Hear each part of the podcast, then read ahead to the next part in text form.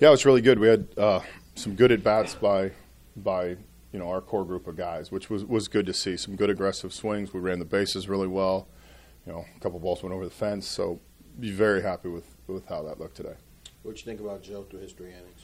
I thought he was good. You know, I mean, I hope he has to sit and wait like that for for a couple innings each time. Uh, you know, I thought the fastball location was really good. I thought the first two innings he was really sharp. I know the slider is something he's still continuing to work on.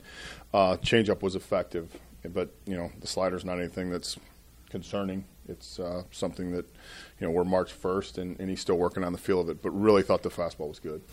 Crick obviously is a can be an important piece. How encouraging was that to see him? Really encouraging. I think anytime you, you know, as we've talked about with a, a, number of our guys, anytime you see a guy that's come off a surgery and he runs out to the mound and pitches and he runs off the mound and he's got a smile and he's healthy, it was good. So uh, it was nice to see him back out there. I mean, everybody knows that, you know, the slider's an elite pitch, and I think it's just working back and getting on the mound.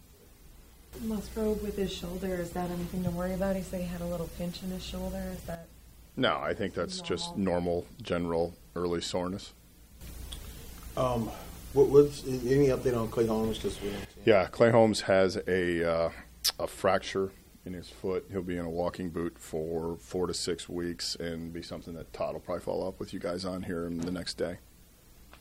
We've seen that power from Oneil Cruz during batting practice, but to do that to a pitch tailed away from him. Yeah, it's impressive. I mean, you know, if, I think he's one of those guys that a lot of people throughout his career are going to stand and watch him take BP, and and it was fun to see. I mean, he's a good kid. You know, being in camp, 21 years old, got a pitch, and you know he's got some power as you guys have seen, and he didn't miss that one. Which impressed you more, Polanco, the two walks or the homer?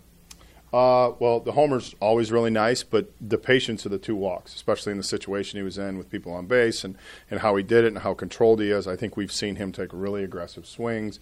He's been probably as engaged as anybody on the basis of anybody we've had in terms of his leads and his breaks. And uh, yeah, so I, I, think all encompassing, but the fact that he took the walks and didn't expand his zone this early in camp, that's a really good sign.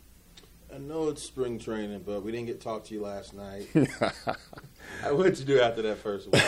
Drove back, and I was tired the whole way back. And uh, no, it was nice. I mean, I, you know, as we've talked about, you know, wins and losses you know, in spring training aren't the most important thing because there's other factors, but it was definitely nice to, to get that one underneath us.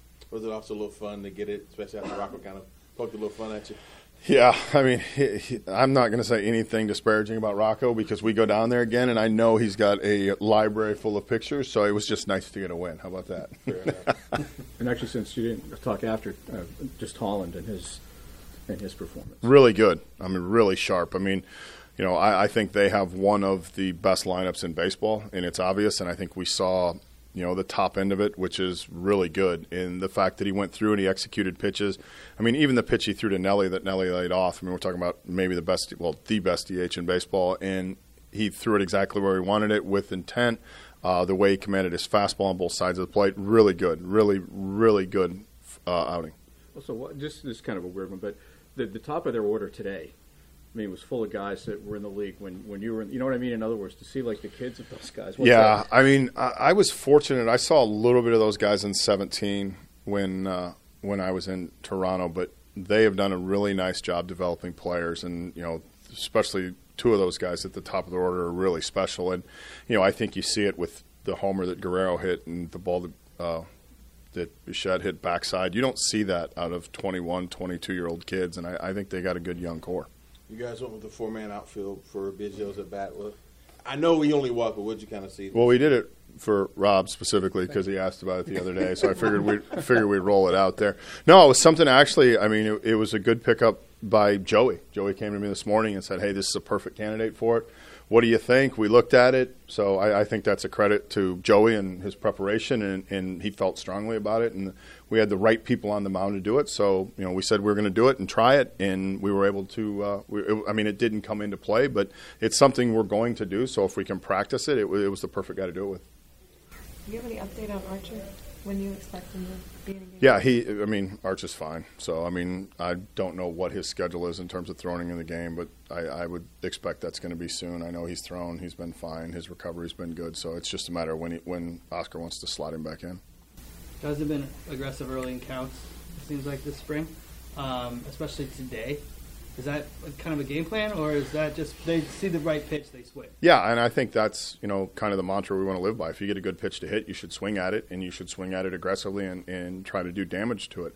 I, I think the factors of, of going in today that we were extremely aggressive, and that was good. It wasn't by anything that you know we had said like, hey, we're going to go out and swing early, but I think they got the pitches that they thought they could drive, and, and they took good swings at them. Same thing with Colin Moran. He's been pretty aggressive early too in counts and being able to hit the ball hard. Uh, what kind of off the charts. I could not be more happy with Colin Moran's at bats. I mean, I, I, think we saw the one at bat today where he got the hundred from Pearson, and he was, you know, right on it and taking aggressive swings. And it's something that we have continued to talk to him about and being aggressive. And, I, and I, to his credit, he has embraced that, and he's done it all spring. I mean, even balls, you know, that we've seen him not square up, he's been aggressive with with his at bats. About Birdie hitting a yeah, I, Birdie was good. I, and I think that's difficult. Birdie's thrown the ball really well, and difficult in the fact that you know you sit down there for a long time. It's not like the pace of this game because all the all the runs and hits was quick, and the fact that he came in, he stayed under control, and it wasn't hundred with a ton of effort. It was hundred with you know his mechanics being good, his arm slot being in the right place. So the velocity itself, you know, it's fun when you see a hundred on the board because everybody oohs and ahs about it. But the fact that he was under control and it came out in a controlled way was probably the the thing that was the most exciting.